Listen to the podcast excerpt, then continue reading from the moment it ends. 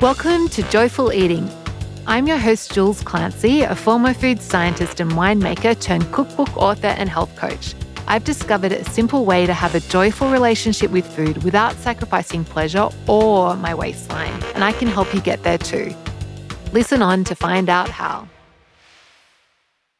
Hello, hello, and welcome to Joyful Eating number 69. So, our topic today is choosing again. But before we get to that, so the best bite that I had this week. So, we've got a wood fired oven, and on the weekend, my Irishman was making pizza for the boys. In the afternoon, after the, like, we did that on Sunday lunch. And then in the afternoon, after the oven had cooled down a bit, I got a whole cauliflower and I rubbed like a marinade of like miso paste and uh, some tomato passata and sesame oil over the top of it and then put it in a like one of my cast iron pots put it in the oven and left it for like a really long time and came out and it was just like so tender so like savory and sweet and good and just and i served it with a tahini sauce and it was just yeah it was a business so um yeah that was that was really really good recipe definitely coming soon and even like Bogle my um almost nine year old he really enjoyed it and my younger one, he tasted, he said, Oh, this tastes like pancakes. And I was like, Oh, I don't know that tastes like pancakes. And then he decided he didn't like it anyway. So um, there's definitely hope there. Okay, so plan for today is I'm going to so first I'll just share the story behind this episode and how I came to this choosing again concept. And then we'll talk about like why choosing again works. And then we'll talk about how to choose again. And then I've got some bonus thoughts to help you with choosing again. And we'll wrap it up with a key takeaway. So story behind this is basically I got the idea from my marriage coach, lovely Maggie Reyes, and she in like her work, she teaches this concept of do-overs. So in in your relationships, when you say something or you do something that you wish you hadn't said or done, that you actually say, actually, you know what, I want to let's scratch that, let's have a do-over. Like I'll take it back and start from scratch and like let's start this interaction again. And that just got me thinking about food and like applying this idea to our eating as well. Because the thing is that, like, part of being human is we say stuff that we don't necessarily want to say. And, you know, we can have a do over to, like, not, and it, of course, it doesn't take back what happened, but it can change the trajectory of what happens in the future.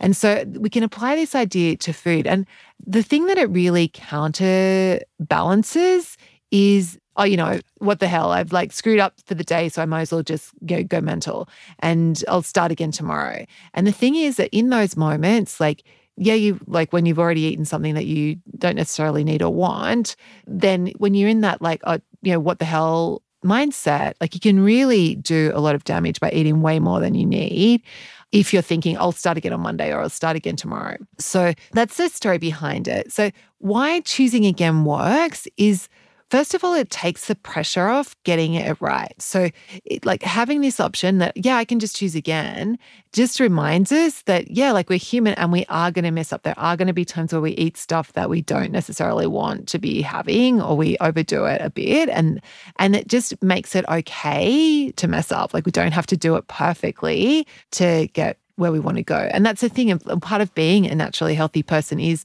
there are times where we overeat or we have stuff that, you know, we later kind of go, yeah, that wasn't so great. And making it okay just takes so much of the pressure off and it and takes a lot of the drama and the angst out of it as well. And the other thing is that like I, I really like about being able to choose again is that it connects us with our humanity. Like part of being human is that we mess things up. And so just acknowledging that and making it okay because a lot of this this work it can feel very isolated like you can feel like you're on your own and humans are social creatures. So when we are willing to choose again and willing to be, oh yeah, of course, like I'm I'm gonna mess up sometimes. That's part of being human. Human, feeling that connection with this is okay because I'm a human, like that just helps to break that isolation.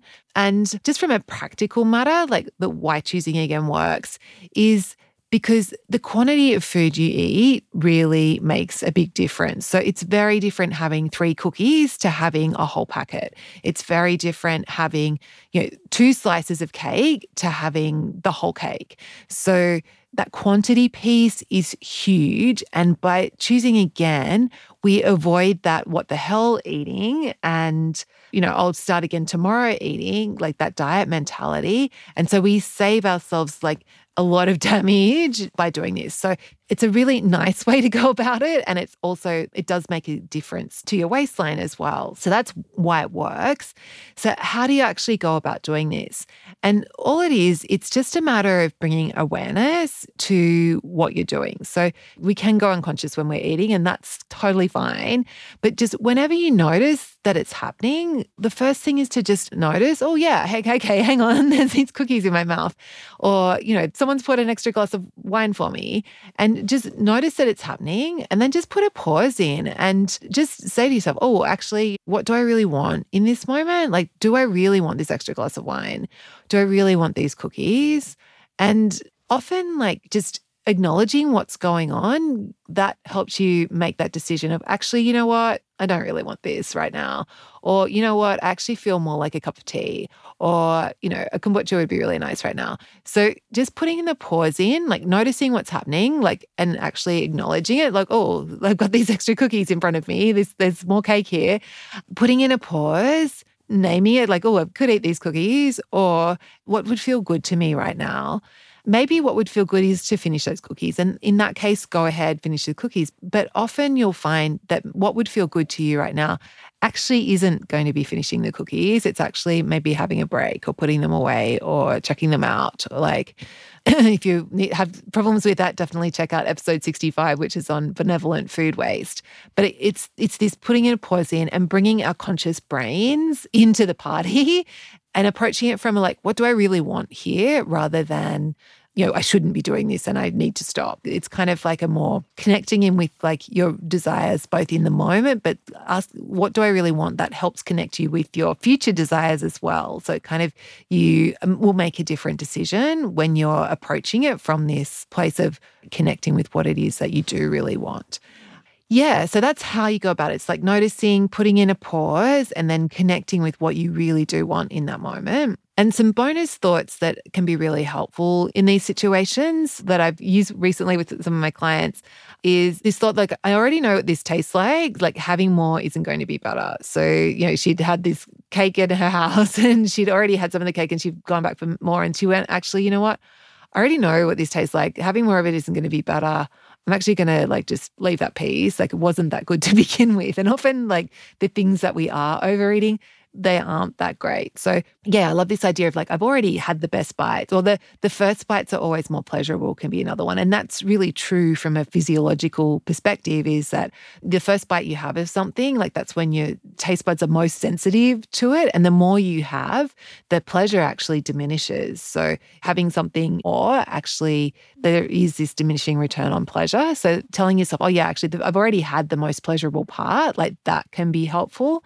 And then other thoughts that I have around this is just to like keep trying. So you will mess up. There will be times where you overeat or you make choices that you're not, you later regret. And that's okay. Like that's part of being human and it's part of food being delicious. Like nothing's gone wrong. Like you will mess up.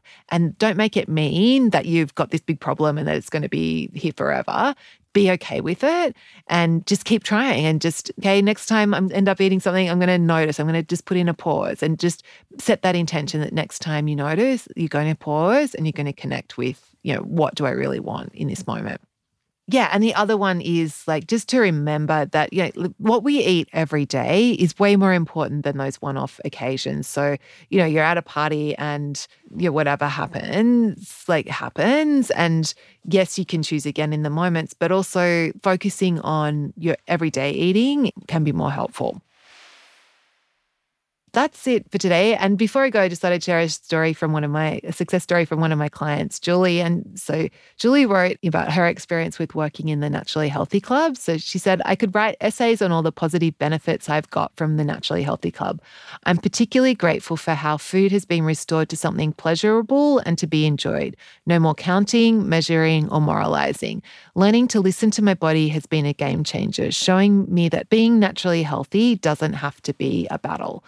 So, yeah, if you'd like help to choose again, like to become someone who is able to navigate these situations with ease, and if, or if you'd like help to learn to be like Julie and learn to like listen to your body and become one of these naturally healthy people, then I would love you to join the Naturally Healthy Club. So, it's my six month group coaching program, which gives you a personalized, simple, doable process to change your relationship with food so you enjoy eating well automatically and you feel good in your clothes and you enjoy joy or the pleasure, like Julie has been. So we enroll twice a year. And for more details, um, check out the link in the show notes or Google Stone Soup and click on the coaching tab and you'll find it there. Okay, have a beautiful week and I will catch you next week. Bye. Before you go, this is the best part. So if you enjoyed Joyful Eating, subscribe to the podcast. And I'd love to send you a copy of my free cookbook called Six Ingredients 20 Minutes Simple Whole Foods for Joyful Weeknight Dinners. It's full of easy recipes so delicious they'll satisfy even the biggest food snob. Just Google Stone Soup and you'll find it.